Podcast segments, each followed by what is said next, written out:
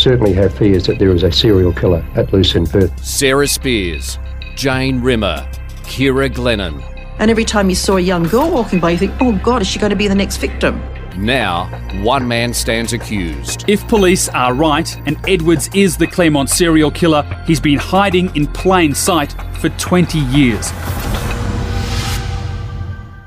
Today, Justice Hall quizzed the details of the defence's alibi theory for the night Ciara disappeared, with the trial expected to finish as early as tomorrow.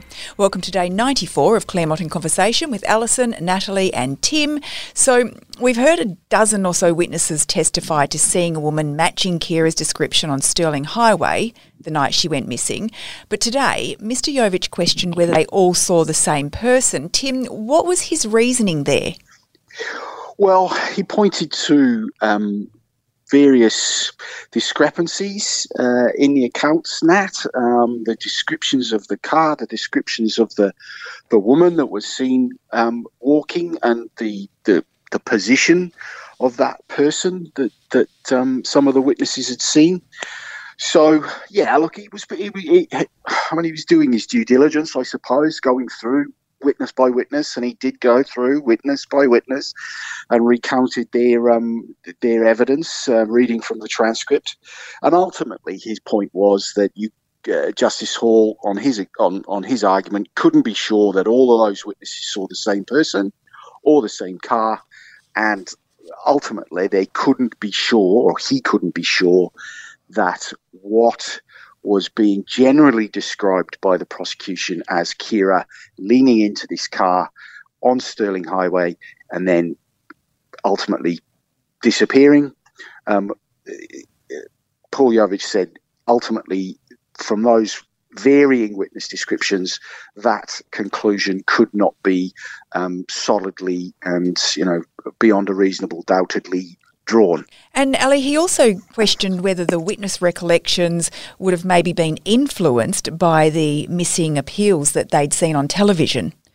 Um, I counted probably around 14 witnesses, both those walking down outside the hotel and the motorists and those coming home from various functions that were driving along Stirling Highway. And it was such a massive variety of descriptions. I mean, they got her clothing right, they got her appearance right. But as for the vehicles, we went from a Ford ute with a canopy and a tailgate being lifted up mm-hmm. down to a, a Commodore sedan to a, a Commodore station wagon. But what um, Paul Yovich pointed out was that not one of these witnesses mentioned any sort of Telstra logos, markings on the car. And he said this was at a time when, when Justice Hall questioned, oh, well, maybe they were looking at other things. He said, well, this was a time when Telstra changed its branding from Telecom to Telstra. And it had a, a quite a large, good sized logo right over the bonnet of the front and on both passenger doors. And not one mentioned any markings of any kind, even though they described vehicles every every kind. They described the uh, white, light coloured car. But it was, I think he was pointing out the how unreliable eyewitnesses can be when they all see something completely different. And the two most credible were ones who actually had to pull out and drive slowly around this white car that was parked in the in the in the actual driving lane um, just past the intersection of Bayview Terrace and Stirling Highway. They actually had to pull around it. And this was a couple who'd come back from a movie night. Uh, so others were saying they were they'd probably been drinking quite a bit, but they were the ones that also gave quite a different description of the driver. So he, he was very um, strong in pointing those points out. Tim, did Justice Hall have anything to say about the fact that the witnesses uh, hadn't necessarily seen a Telstra logo? Did he did he question the importance of that? Yeah, he did, Nat, and quite rightly as well. But he did point out that you know, as, as, much as you want to take every witness account into account, some you, get the impression immediately are, are better or stronger accounts than others. And Justice Hall um, pointed to, as the prosecution has and as as we have, um, the the account of the, the, the three young gents in the bus stop um, eating their burgers, the so-called burger boys, and said, well, you know, they were stationary, so they weren't moving. Yes, they'd been drinking, but they all um, were looking at the same thing from basically the same vantage point. Um, and their accounts, or at least two of the accounts that we heard, were pretty close um, together. Um, in in factual terms. But again, what Mr. Yovich just pointed out, as Ali pointed out, was neither of those people, neither of those uh, men noted or registered or placed in any statement a, a Telstra logo on the car, even though other details of the car that they um, they relayed were very detailed. The fact that it was, you know, wraparound white bumpers, the fact that there were teardrop cutouts on some of the on the um, uh, on the rims on the car. Um, but Mr. Yovich said, well, so why then, Your Honour, wouldn't these gents see a Telstra logo? And Justice Hall's come back to that was, well, maybe they were just looking at other features on the car. Maybe they were more focused on the car itself and and it was a relatively new model and one of the burger boys if you remember was actually looking to buy this make and mm. model of car for himself, so he was particularly interested in that make and model. So Justice Hall surmised or um, opined, well, maybe he was just looking at the bumpers. Maybe he was more con- focused on the on the uh, on the teardrop rims rather than um, rather than on the logos themselves. And obviously, there were so many of these witnesses who, you know, said they'd seen a woman matching Ciara's description. Did Mr. Yovich make anything of the fact that uh, there's not an actual eyewitness account of a woman getting into a car?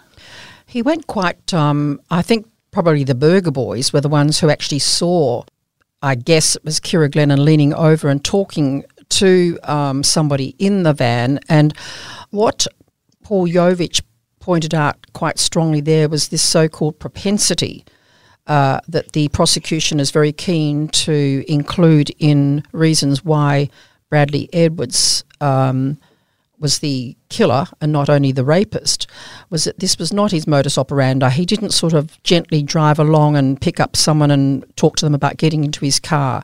That he'd only shown previously that he'd snatched and abducted someone off the streets and was and was covertly doing these things. This car was just driving along, and I I think that was the point where it was probably the most credible one with the Burger Boys because they actually saw her walking across, and then the next time they looked up, they weren't paying all that much attention, except they did call out and say to her uh, because they said she had her arm out like she was hitchhiking, how stupid it was to be hitchhiking in an area. As was one of the other comments was when he saw someone getting into this ute, he said, "Well, what's gone into this area? Why are they doing that?" But that that particular one could be, as you say, someone picking up their their daughter, as many of the parents did in that at that time, a different um, different car, different daughter, different person. But I think the Burger Boys one was the probably the most uh, reliable. Uh, or credible is that they saw her, then they saw her leaning in, and then um, off it drove. They didn't. They were really paying attention to eating and nothing more. Yeah. Well, Mr. Yovich then turned to Bradley Edwards' whereabouts on the night of Ciara's disappearance. Tim, can you talk us through this portion because it was again very detailed, but very interesting in that Justice Hall uh, interrupted here several times. Yeah. So this was Mr. Yovich a little bit like he did with with Sarah, sort of floating a potential alibi, but not really nailing his colours to the mast and providing uh, uh, what he said would be a rock solid alibi. And, and this is for the night that, that Ciara went missing.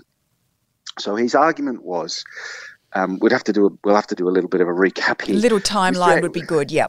Yeah. So Mr. Edwards um, was at that time in a relationship with an older woman that he'd met after his first wife had left him. They'd been um, seeing each other f- since about December 1996. Um, it was a it was a semi-serious relationship, um, and was had continued for the months um, into the new year in 1997. The couple of they they'd gone down to um, the Margaret River, which is a beautiful wine region south of Perth, in the February. And this uh, girlfriend at the time, who did give evidence in the trial, in that evidence said it was after that trip in around about the February that their rela- she felt their relationship had changed. It had fizzled out. And then she crucially said that her recollection was that the, the, the relationship had officially ended in early April 1997 when Mr. Edwards had come to her one night and said, I, I I don't want to see you anymore. I've met someone else, and gave her name to the girlfriend, the name of the new person that she'd met. So this is in the April. Now we know that Ciara went missing, obviously, middle of March. What Mr. Yovich attempted to argue today was that potentially the night that Ciara went missing was the night of that breakup. And the girlfriend um, at the time had got her dates wrong. And he, he and he, he, he tried to uh, sort of well, I'll say shoehorn in some some dates and and and, and backtrack it by saying, well, look, she said it was about a month, and it was it would have it had been about a month since they'd come back from Margaret River, um, and, and so that sort of fit that timeline. But Justice Hall immediately jumped on this and said, hold on, what did you say? Because not only had she uh, the girl uh, the Mr. Edwards, his former girlfriend, had been very solid on the dates because it was close to her own daughter's birthday. She'd also then given the name. That's right, yeah. In evidence. Ah, yeah. Of the person that Mr. Edwards said he had met. Mm. And so Justice Hall said, well, so if this is right, not only is Mr. Edwards um, given, uh, told a lie about why he's breaking up with her, i.e., that he hasn't met someone. He's also given her a name of someone who then eventually ends up to be the right name because that's the person that he ended up meeting. Right. And so we were all scratching our heads. I think Justice Hall was scratching her head. And look, if I'm if I'm being kind, I, I don't think it was Mr. Yovich's strongest point of argument over the last five days that he's been doing his closings. Did you did he manage to back himself in in any way? I don't know. What would you say, Ali? I'd say, I'd say no. I'd just say the name. The name was strikingly the same, wasn't it? Yeah. yeah. Uh, look, I, I, would. Uh, what I would say is he stuck to his guns, and when yeah. he summed up his whole um, uh, line of argument today, he maintained that it was a reasonably um, uh, you know, it was a reasonable argument to make that March the 14th might have been or could have been the night when Mr. Edwards um, split up with, he, with his girlfriend, meaning that he wouldn't have been out driving around in Claremont um, mm. uh, picking up lone girls. Well, of course, the prosecution has always said that these um, these disappearances and murders of these girls coincided with traumatic um, emotional breakups and incidents in Bradley Edwards' life, but none of these breakups seem to be all that devastating or traumatic to either party. Yeah. When you listen to both sides, it would all sort of seem very amicable. Amicable, that's right. If you'd like a recap on that portion of the evidence, that's actually way back in episode four, which is ex wives and ex lives. Um, Mr. Yovich said he also, you know, that uh, it didn't make sense logistically in terms of the distances Mr. Edwards would have had to have travelled? Well, yeah. So he, again, much like he did the um, Sarah ones, yeah, mm. out, outlining Sarah, he mm. he he turned to logic, or or um, what he would say would be an, an illogical series of um, thought processes um, for why Mr. Edwards would have chosen that night to go out, and for what would have happened after um, uh, he's allegedly picked up Ciara. The lack of logic in the night would be that he had somewhere to be the following day, as he did with Sarah. We knew we know with Sarah the argument was well he knew he had to be at work the following day. In this circumstance, Mr. Yovich said well he he knew he had to be at a friend's house in Dawesville the following day because he'd been or that night and the following day because he'd been invited there by by by Murray and Brigitte Cook. Mm. So that was one piece of logic. And then he said, well, look, let's say that he has picked up Ciara and, and, and killed her. Why would he choose to drive 50, almost 50 kilometres north of Perth to dump the body when he knew that he would have been driving south anyway because Dawesville, which was where he was supposed to be that night, um, to, to be with the Cooks, to go and visit the Cooks and spend the night with the Cooks, um, was south of Perth. So why would he have chosen that spot of all to, to, to dump the body where it would basically add 100 kilometres and, you know, at least a couple of hours, you would have thought, to his journey when um, he'd already allegedly dumped one body south of the river. Um, and if he was going to do that and head down to Dawesville, why wouldn't he have done that again? So that, that that's the logic argument. But as I've recapped before, Carmel Barbagallo in her closing said, "We're not talking about logical events here. We're talking about a man who's going snatching women." Um, uh, for a sexual purpose, murdering them and dumping them. So, and Justice Hall also shouldn't- pulled him up too about the distance. Said maybe he was just distancing himself from as far away as he could from Yeah, from the well- murders. Yeah, That in Yeah, fact, it, wa- was he making the point that it was mm. potentially a calculated decision to do that? yeah, to distance himself as far as possible away from wherever the bodies were. So, how did Mr. Yovich sum up his arguments in the case against with Ciara? Well, much like Ms. Barbagallo has been asking Justice Hall to put not not take one piece of evidence as the you know the absolute killer piece, but to layer them all on top of each other. So Mr. Yovich made a similar argument when he was addressing all all the points that he made about Ciara, and he said that look, you might not think one of these pieces of um, of you know what we say are you know discrepancies would cause you to have a reasonable doubt. But he said, if you put them all together, then we say there, sh- there should be enough there to create a reasonable doubt, and it is the prosecution's job to counter those doubts. And their argument was that in Ciara's case, um, they would say the prosecution hasn't done that, and so um, Mr. Edwards should be acquitted. And Mr. Yovich then finished the day by asking for an early adjournment. Do you know what that was about?